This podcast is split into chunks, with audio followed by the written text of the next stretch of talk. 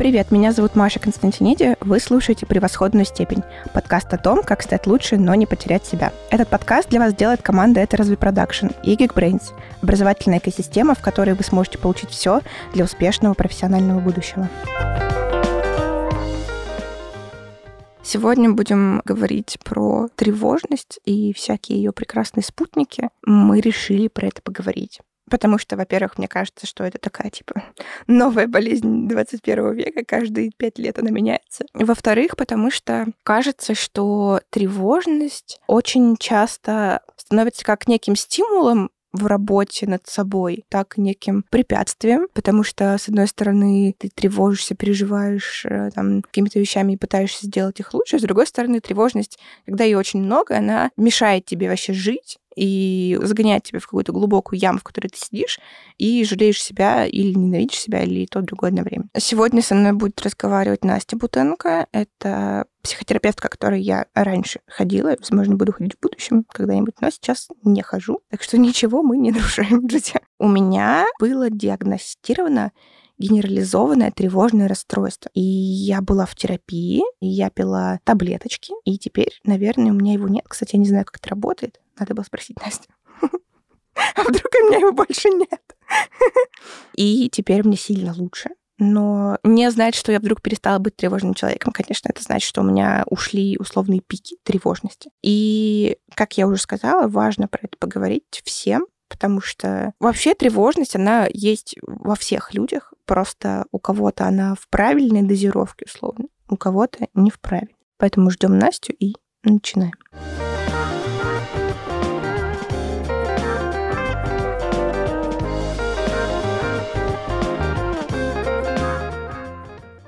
И сегодня у меня в гостях Настя Бутенко, внимание, психодраматерапевт и ведущая терапевтических и обучающих программ. Настя, привет. Привет, привет. А еще просто человек, который меня спас.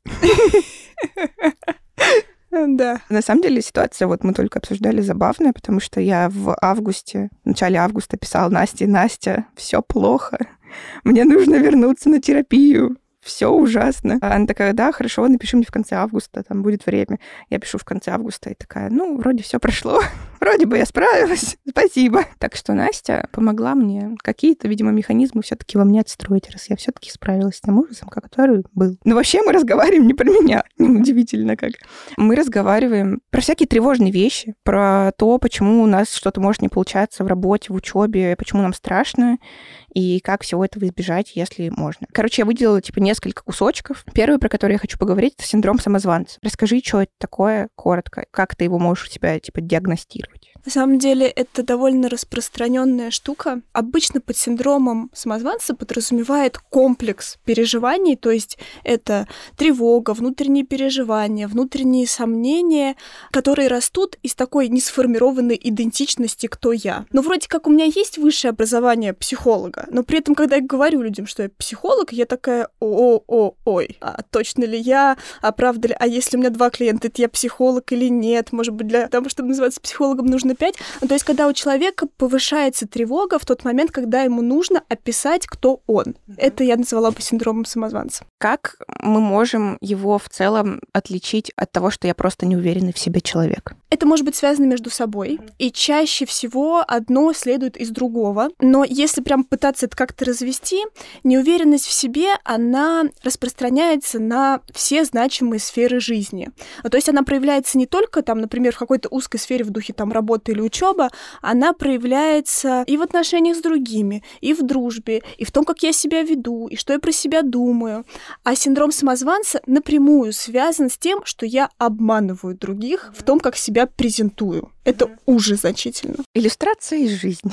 У меня просто на первом курсе был, знаешь, типа в сентябре-октябре был дичайший какой-то приступ ужасающий синдрома самозванца в том плане, что я прям типа приходила домой, меня било в конвульсиях ужаса, потому что я пришла в новый коллектив, и оказалось, что в отличие от школы, где меня все, ну не все, но многие чморили, я не знаю, используют слово чморили еще, но в нашем детстве использовали, поэтому я буду говорить так. А тут в университете все такие, вау, Маша, такая классная, ты типа классно одеваешься. Мне никто никогда не говорил, что я классно надеваюсь, что все хотят со мной общаться, что я типа веселая и все такое.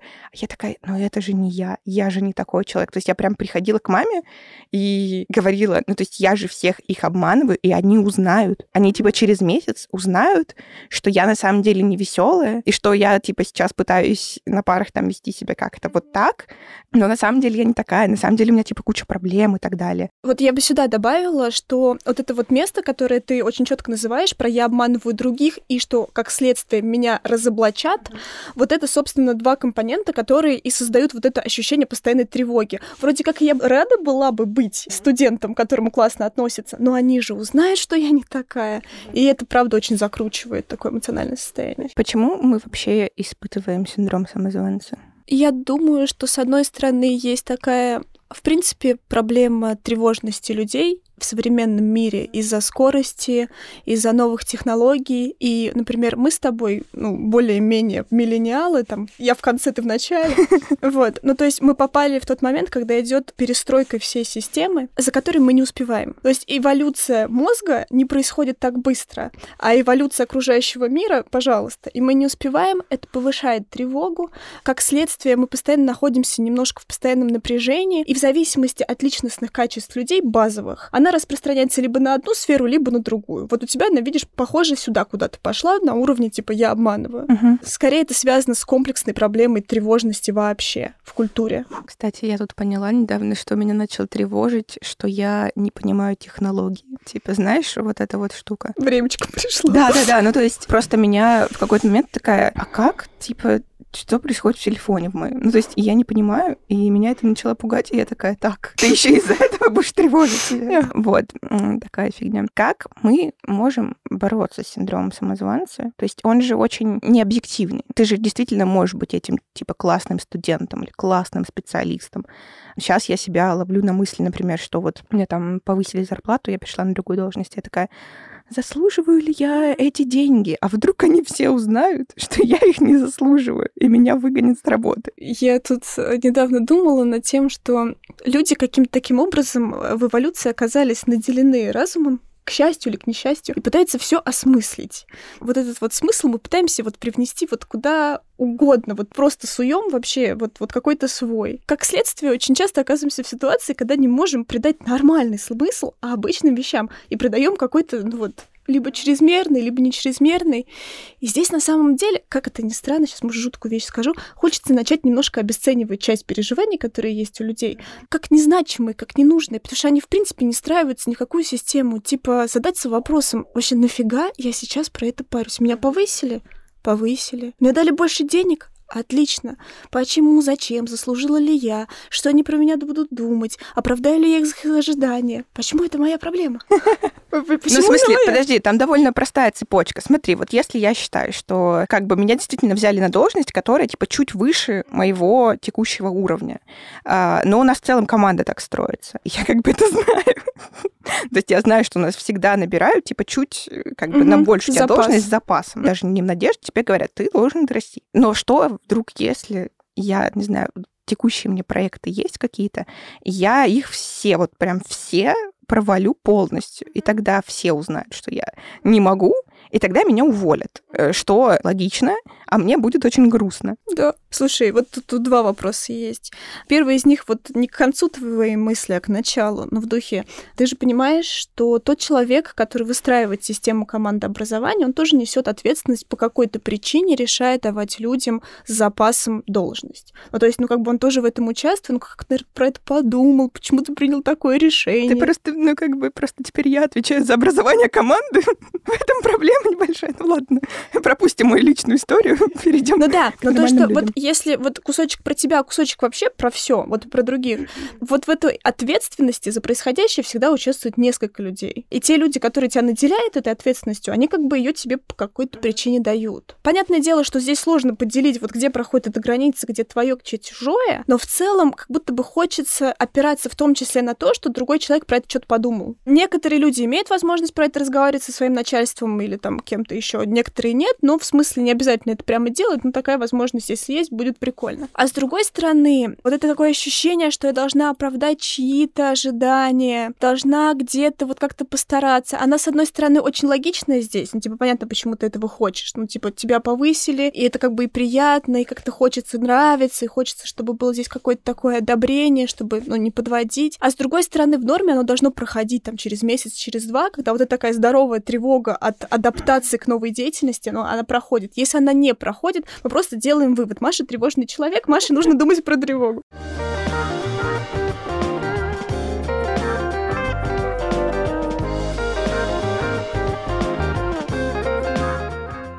Есть вторая штука, про которую я хотела поговорить. Это FOMO, Fear of Missing Out, который, наверное, у меня произошел довольно сильный где-то в мае в этом году вообще fear of missing out — это типа чувство, что ты пропускаешь кучу всего в своей жизни, что ты ходишь на достаточное количество вечеринок, что вот ты сегодня не встретился с другом, и все ужасно, там что-то кипит, жизнь вокруг тебя, ты ничего не делаешь, все пропускаешь, не ходишь на миллион каких-то встреч по работе, не слушаешь миллион подкастов и так далее, и так далее. Кажется, он вытекает тоже из скорости жизни, собственно. И он у меня случился в мае, когда все почему-то продолжали ходить на эти карантинные онлайн-тусовки, а я больше не могла. Я просто в апреле закончилась как онлайн-человек. Я не хотела ни с кем разговаривать вообще. Меня постоянно звали на какие-то онлайн-день рождения, какие-то встречи еще, просто друзья.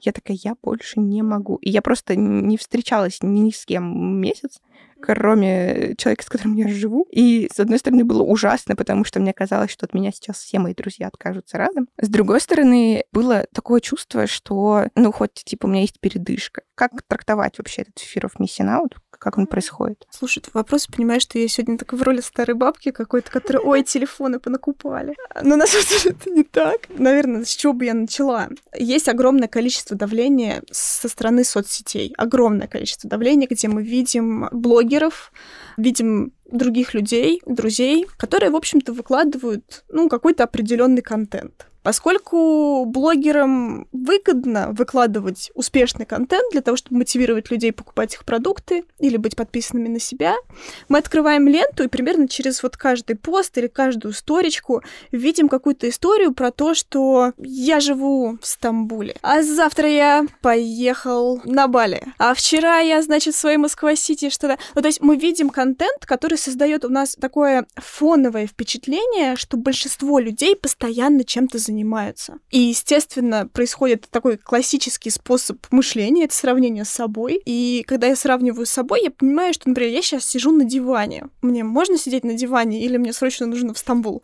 То есть человек сравнивает с собой, со своей средней адекватной жизнью, и у него появляется ощущение, что у него ничего нет, что он все пропустил, что все происходит мимо него. Исчезает такая здоровая критичность к входящей информации. Мы ее воспринимаем всю как реалистично реалистичную, и ты знаешь, достаточно просто 50 подписок, не обязательно иметь 2000 для того, чтобы этот эффект просто нахватать. И тогда просто выходит, что я все время вижу этот контент, все время нахожу в этой такой прострации, ну и это реально начинает очень сильно давить, что у всех что-то происходит, а я просто хожу на свою работу. Насколько как бы реалистично здесь себя сравнивать с другими, которые выкладывают специально, придумывая, что они выложат, большой вопрос. Можем ли мы говорить о том, что если у меня есть в какой-то степени фома, то это может означать в целом о том, что у меня есть некая неудовлетворенность своей жизни? Интересно подумать про все-таки, что здесь является следствием, а что причиной. Я сейчас, наверное, на данном этапе склоняюсь к идее, что неудовлетворенность жизнью может возникать на фоне вот этого ощущения, что я что-то пропускаю. Ну, потому что у меня есть нереалистичные ожидания от нормы жизни, хотя она может быть, ну, вообще не такой. Правда, это не исключает того, что может быть просто изначально какое-то ощущение, что со мной что-то не так, которое накладывается сверху, но все-таки, наверное, первично я здесь думаю, что наоборот, работает наоборот. Есть какая-то у тебя в голове идея о том, как я могу избавиться от этого ощущения упущенной выгоды? Из серии «Капитан Очевидность». Живи свою интересную жизнь. Советы от психолога. Да, просто актуалочка. На самом деле, кроме шуток, наверное, все-таки идея заключается в том, даже, знаешь, не в смысле отпишитесь от всех. Я не думаю, что это хорошая идея, потому что соцсети все-таки часть нашей жизни. Уже все, ну, сорян. Но вот эта вот идея фокусировки на себе и вообще вопрос к себе, а как мне все это? А хочу ли я идти на онлайн-встречу? а надо ли мне это? Это хороший вопрос вообще, в принципе, задаваться вопросом, вот, ну, что со мной? Типа, окей, я смотрю там на человека в Стамбуле, я туда хочу, почему? Потому что там она, потому что там у меня ассоциируется, ну, вот это с каким-то, с какой-то хорошей жизнью или чем-то еще, или я просто устала сидеть, не знаю, там, в своих четырех стенах, и тогда я могу подумать про какие-то другие варианты, которые бы мне лучше подходили. Может ли тогда Фома, типа, тебя сподвигать на какие-то, типа, действия по улучшению своей жизни? знаю, вот ты сидишь, смотришь на этот Стамбул, такая, я хочу в Стамбул. И вместо того, чтобы грузиться тем, что ну, я хочу в Стамбул, ты думаешь, значит, я сейчас поеду и как-нибудь накоплю на Стамбул и поеду там, там, не знаю, через два месяца в Стамбул. Угу. Ты сейчас называешь, знаешь, один из самых популярных способов продвижения известных блогеров, типа, смотрите, я в Стамбуле, ты тоже можешь так же, там, купи мой гайд за 3 миллиона рублей. Я думаю, что часть людей достаточно устойчивых могут об этом мотивироваться. Но для того, чтобы об этом мотивироваться, у тебя у самого что-то должно быть. Ну, какой-то ресурс, какое-то время, какое-то внимание к себе. Потому что большинство людей, которые без этого, они скорее попадают здесь в беспомощность и в ощущение, что я говно.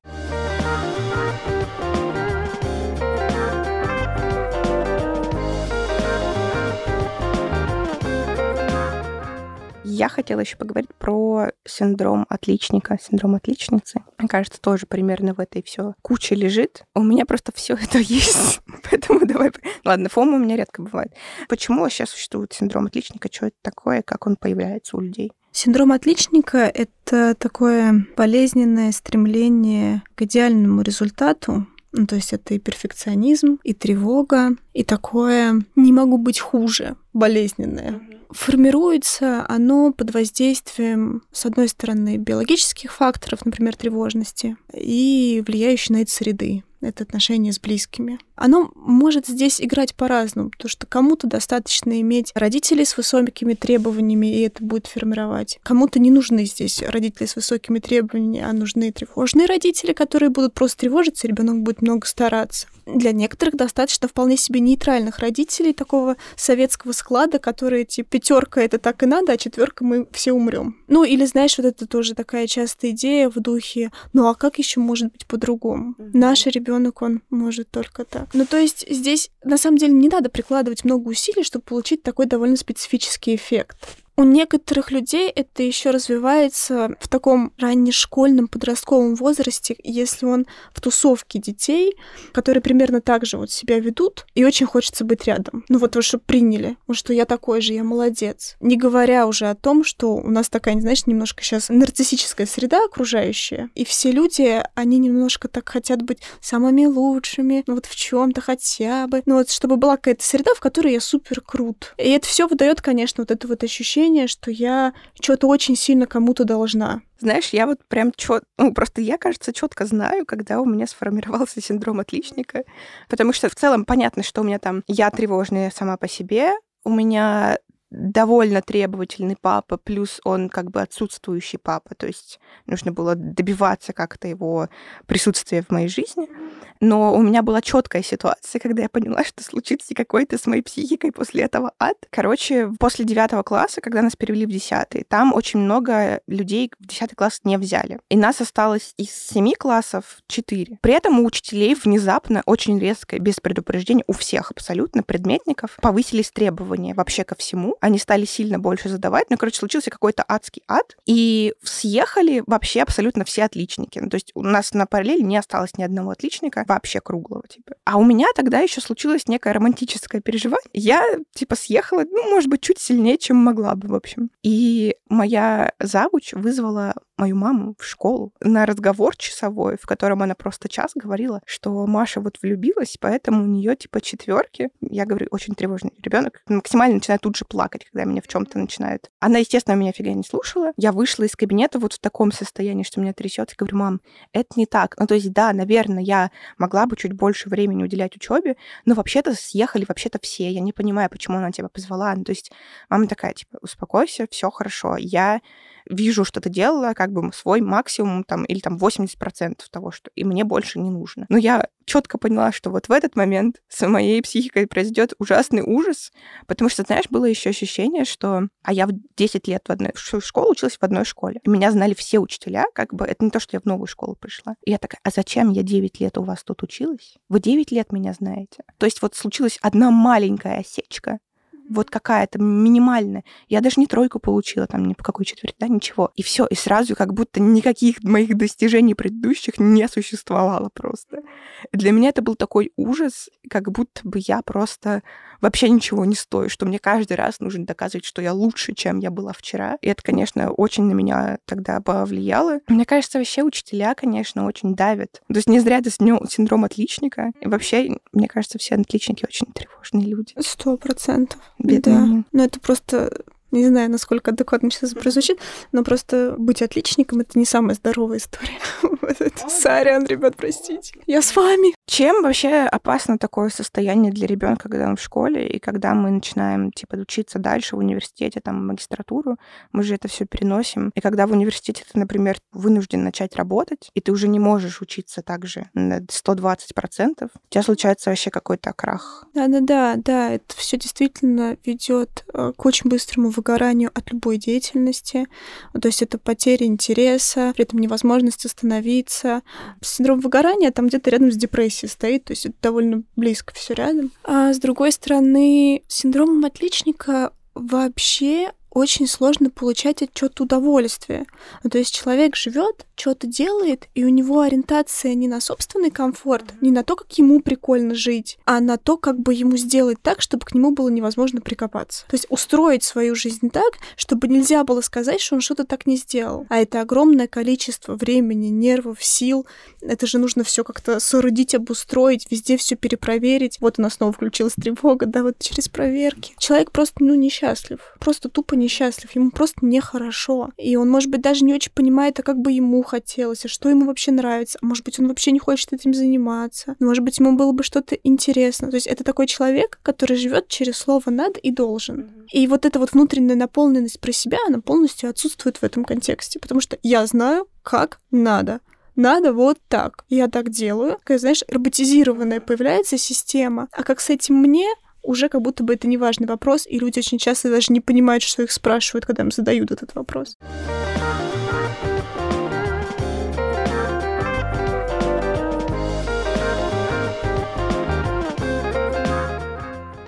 Ну, давай подойдем к нашему самому большому кусочку про тревогу вообще. В общем, я решила сделать этот выпуск, потому что в целом мне кажется, что тревожность это такая типа супер болезнь последних лет пяти.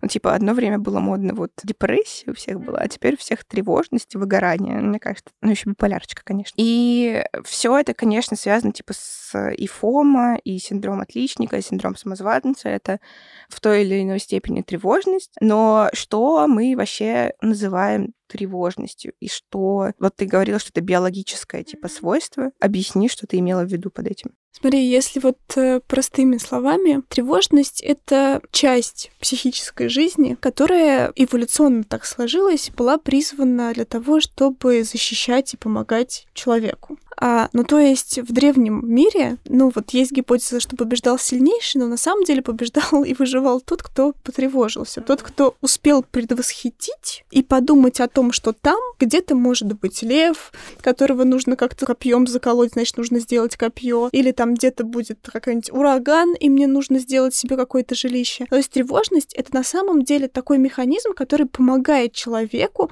справляться с входящими трудностями, то есть предвосхищать их и прогнозировать какой-то исход. И долгое время с этой тревожностью было вообще все нормально, она работала на человека. Но когда началась вот это вот э, очень быстрое развитие всех систем, интернет, вообще, наверное, я обо всем современном мире говорю, он развивается, а психика человека просто не успевает. Ни мозг, ни психика просто не успевает за этим. Соответственно, стимулов, которые потенциально человек мог бы воспринять как опасные, становится огромное количество везде. И чем больше этих стимулов, тем меньше человека возможности про каждый из них спокойно подумать, взвесить, принять решение, там, нужно ему копье или нет. И, соответственно, вот это количество стимулов повышает вот эту постоянную внутреннюю фоновую тревогу, как такой, знаешь, общий механизм, что я не справляюсь, я просто не вывожу. Соответственно, на самом деле, наверное, сейчас действительно устроено так, что практически к любому можно подойти и такой, ну ты тревожный, такой, ну да, вот, ну то есть очень мало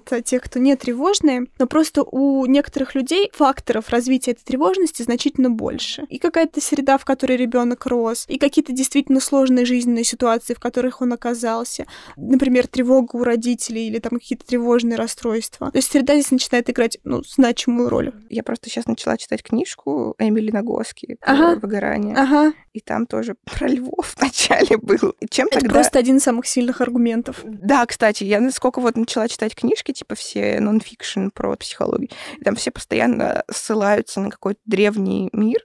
И это реально очень простой пример, который, типа, работает для людей. Теперь всем все объясняю так. И люди такие, хм, ну, действительно. Чем тогда ключевой тревога отличается от условного страха? когда у нас есть типа страх, который тебя тоже триггерит на какое-то действие. Ну, то есть ты испугался льва, и ты такой, сейчас я побегу, или сейчас я замру, или сейчас... Нападу. Да, вот. Вот давай на примере льва. Страх — это я вижу льва и его боюсь. Тревога — это я думаю, что завтра там будет лев, потому что вчера там, не знаю, тусовались жирафы. Ну, то есть тревога, она про проектирование, про предугадывание, про абстрактное что-то. Там может это быть. Если то.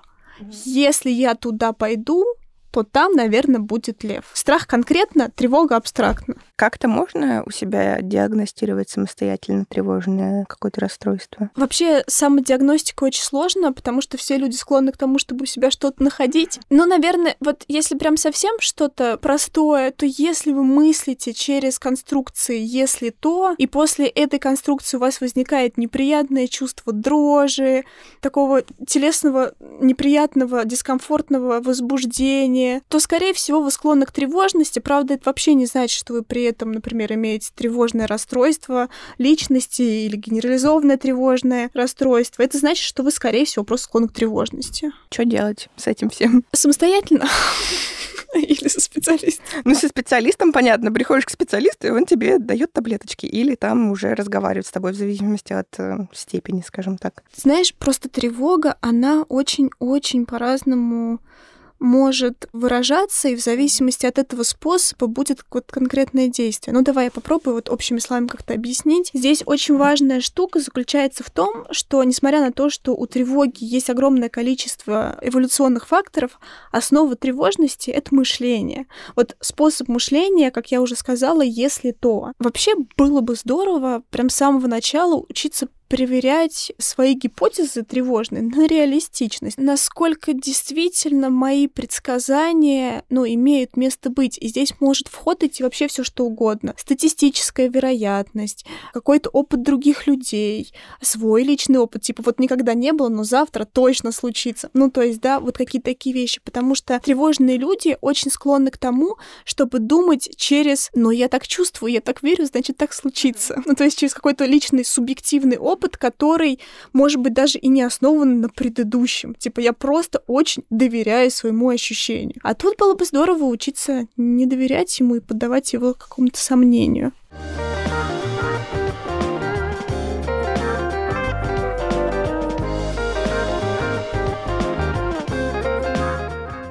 И сегодня с нами опять Катя Ковалевская, HR-бизнес-партнер Geekbrains. Катя, ты уже наш э, шпион в Geekbrains.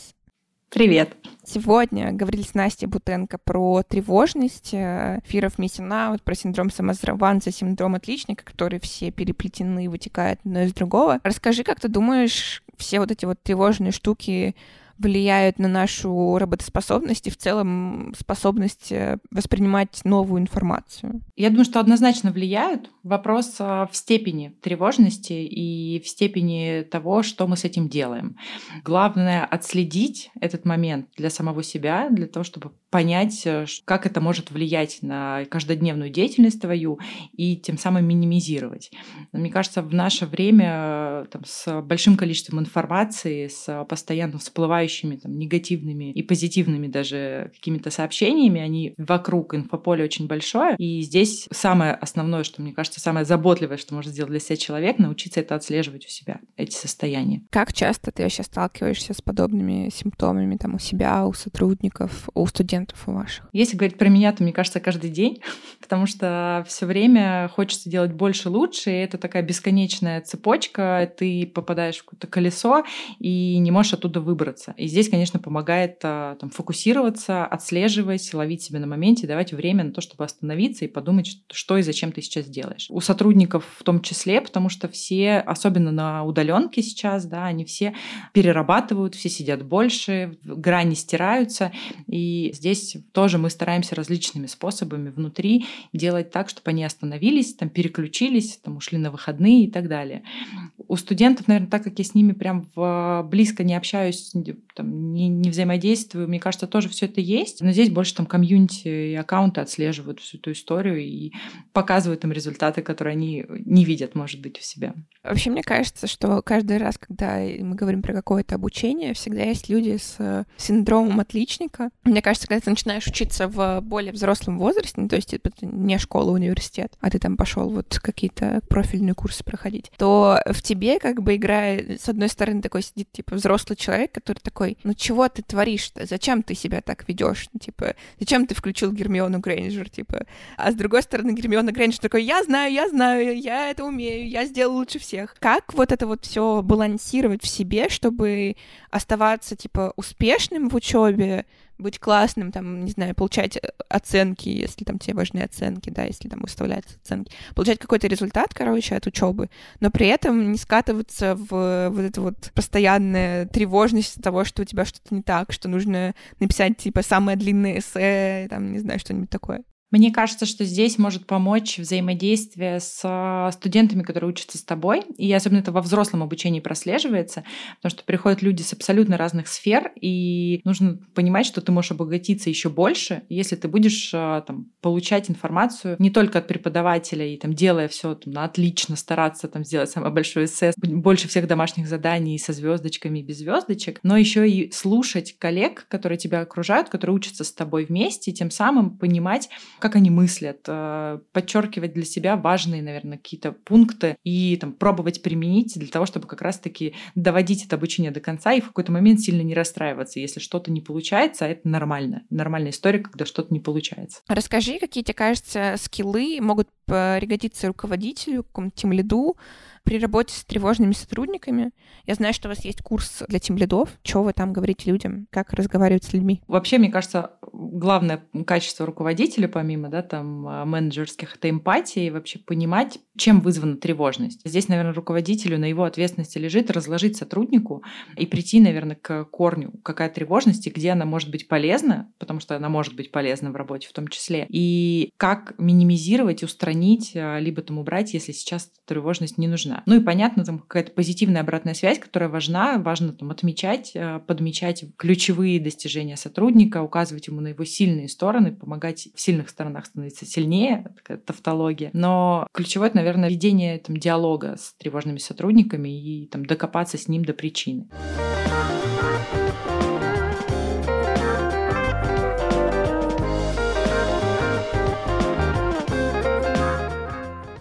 Как вообще для себя артикулировать, что вот сейчас я не просто мыслю наперед, да, и пытаюсь там предугадать все худшие варианты ситуации, а, а что вот сейчас я просто тревожусь вот просто зазря. Нужно попробовать делать какие-то штуки специально, которые могли бы помогать структурировать этот процесс мышления. Сейчас объясню. Ну, то есть, например, люди тревожные, если они не в терапии, им очень сложно понять, что это сейчас неестественный ход мышления мышления. Ну, то есть тут вот, знаешь, вот этот вот процесс, когда ты вот уже последние минут 40 ходишь из угла в угол, и тебе кажется, что так окей, ну, типа, ну, так логично. Если попробовать начать обращать на это внимание, здорово, в принципе, начинать с тела. Вот мы смотрим на руки. У тревожных людей чаще всего есть легонький тремор. Тремор, да. Да. И он появляется не все время, а когда мы думаем, о каком-то событии. Вот мы смотрим на ручки, дрожат или нет. Там может быть на самом деле много вариантов, почему они дрожат, но это может быть одним из признаков. Повышенное потоотделение, такие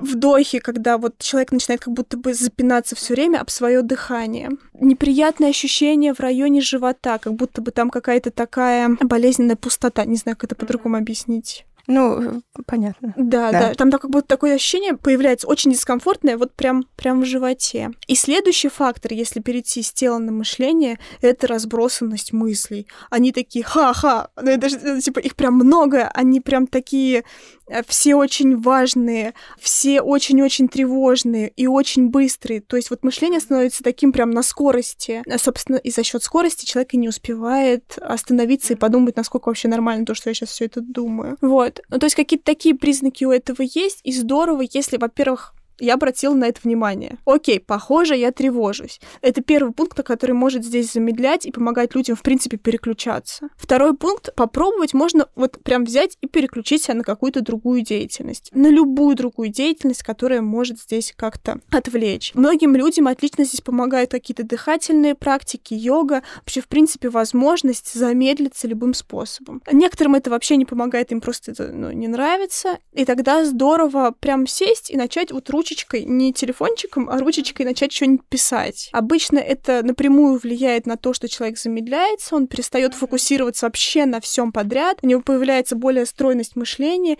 и ему проще за счет вот этой синхронизации на нормальном темпе мысли и руки более реалистично представлять то, что он сейчас делает открою секрет. Просто я, я всем все время рассказываю, что у меня пять ежедневников, но вообще я перестала использоваться пяти ежедневниками, случился ужас. Ты мне сейчас сказала про то, что ручкой вот как бы замедляешься, и я поняла наконец-то, для чего мне нужно было пять ежедневников. Сейчас, мне кажется, мне вот этот сам процесс того, чтобы рукой, он мне меньше нужен.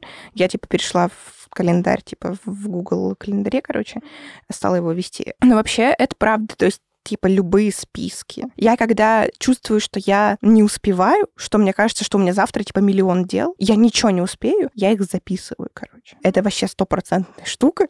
Вы берете и просто их и записываете. Желательно, правда, от руки. Беспорядка можно вообще как вам угодно, да, просто их записать. И потом их можно типа посидеть, посортировать. Вот эти очень важны, их нужно вот прям сделать точно. Вот это в целом потерпит, если я это не сделаю завтра. Не знаю, может быть, я кого-то еще в большую тревогу, конечно, не ввожу нахожу. Я вот тебя слушаю и понимаю, что сейчас мы я не смогу не сказать про еще одну важную штуку, связанную с тревогой. Давай, расскажи мне. Тревога еще напрямую связана с контролированием. Ну да. Вот. Спасибо, Шерлок.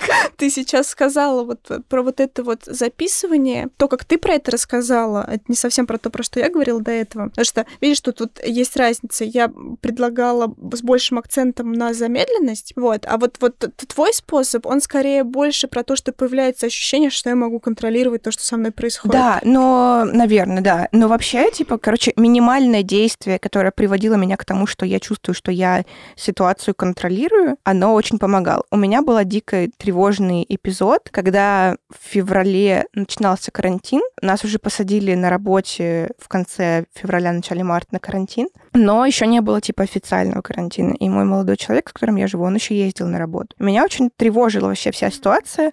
Во-первых, потому что мама должна была моя приехать как бы ко мне в марте, она не приехала. Это был для меня ужасный какой-то там шок. У меня была тревога просто потому, что тревога. Я ничего не могла с ней сделать. И тогда я подумала, что мне нужно пойти и закупить кучу продуктов. Я купила типа 3 килограмма гречки, 2 килограмма макарон, которые никто еще не съел до сих пор, кучу тушенки, там, какие-то овощные консервы, мясо, которое можно кинуть в заморозку. Ну, то есть, типа, я накупила всего, еле притащила это домой, потому что это было килограмм, не знаю, 15-20 еды. Я просто села, разобрала это все и такая, фу. И я, типа, вообще забила. Ну, то есть я такая, я забила холодильник, у меня есть куча масок, у меня есть антисептики. Как бы в целом я могу месяц-полтора из дома вообще не выходить. Ну, все бункер случился, бункер, как бы. Да.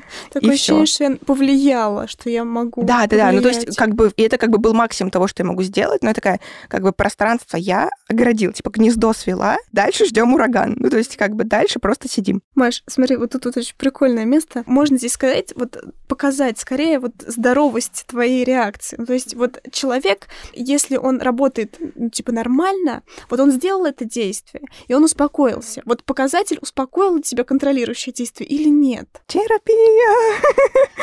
Как бы большинство людей, находящихся вот в этой зоне ОКР, ГТР, обсессивно-компульсивное расстройство, генерализованное тревожное расстройство и тревожное расстройство личности, их не успокаивает контролирующее действие. То есть им кажется, что они должны контролировать, они пытаются это делать, но каждое действие, наоборот, увеличивает тревогу, а не уменьшает ее. А, ну, видимо, я уже не помню, как там было до этого, скорее всего. Мне казалось, что мне всегда списки помогали. Ну ладно, я тебе поверю.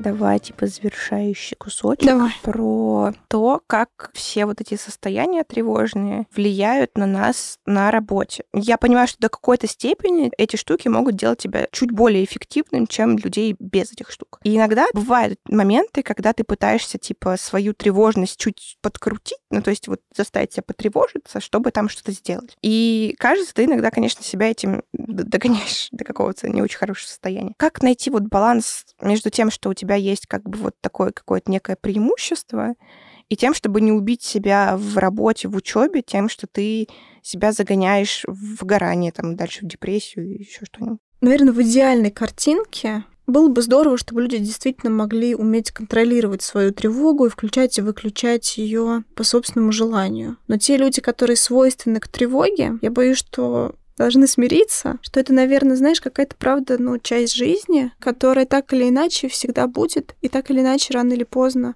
какие-то моменты будет выстреливать чрезмерно, невозможно проконтролировать. Да, человек может научиться с этим жить, научиться очень эффективно справляться со своей тревогой, там, 90% своей жизни, но будут всегда эти 10, где его сорвет, и это очень сложно предугадать. Знаешь, кто-то срывается на каких-то огромных штуках, типа, у меня не получилось сделать проект, все, и человек слетает.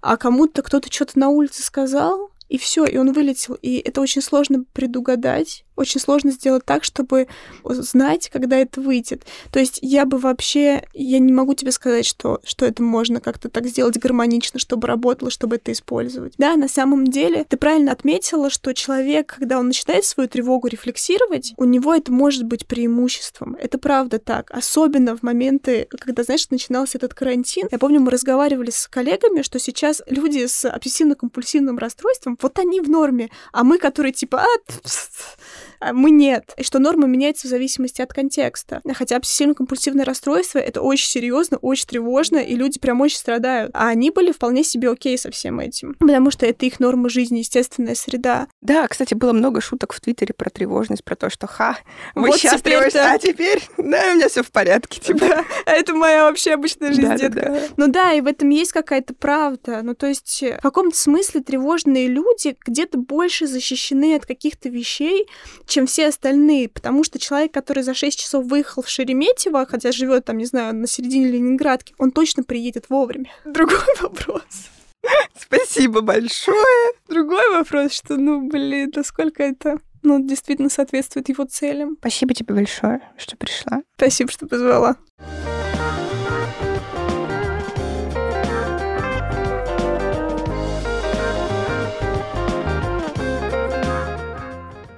Что мы сегодня выяснили? Мы выяснили, что многие люди тревожатся, и вообще-то это такой типа эволюционный механизм, и что иногда он может нам помогать, собственно. Но нужно контролировать его проявление и понимать, эм, типа, отслеживать, где вам перестает быть комфортно с этим, с этим всем, хотя это на самом деле очень тяжело понимать, что у тебя фигачит тревожность. Вообще, тревожность, как такая глобальная тема, она вообще про все. Она и про отношения с людьми, и про романтические отношения, и про работу, и про учебу. В тревожности очень много ожиданий от других людей, на самом деле, потому что у меня вот, по крайней мере, есть такая штука с тем, что я много работаю и работаю вот таким определенным образом, потому что я тревожусь, я там все время тебе пишу какие-то планы, расписания и так далее. И я ожидаю, что там мои коллеги будут работать так же, потому что мне кажется это правильным. И там мой молодой человек будет поддерживать все мои миллионы списков, которые я пишу, или будет их писать сам, хотя он, конечно, не должен, потому что он не тревожный человек. И поэтому, мне кажется, очень важным в тревожности находить какой-то баланс между тем, что хочешь ты, и чего хочет твоя тревожность. Мы уже вот с Настей поговорили, что это не всегда получается, случаются какие-то странные ситуации срывов, нервных напряжений, панических атак и чего-то еще. Но в целом можно найти баланс такой, в котором ты вот 90% времени ты спокойно себя чувствуешь, живешь со своей тревожностью душа в душу, мирно, и она тебе помогает. Спасибо, что послушали еще один выпуск подкаста «Превосходная степень». С вами была Маша Константиниди. Слушайте другие наши подкасты, подписывайтесь на нас в соцсетях, подписывайтесь на нас в приложении, где вы слушаете подкасты, ставьте нам оценочки и пишите мне какие-нибудь комментарии там в Инстаграм или еще что-нибудь. Я надеюсь, у меня действительно будет время все это разгребать, друзья, но ничего не обещаю, конечно же. Вот, может быть, какие-нибудь смешные истории буду выкладывать вам, но тоже ничего не обещаю. Все, всем пока. Спасибо, что слушаете нас.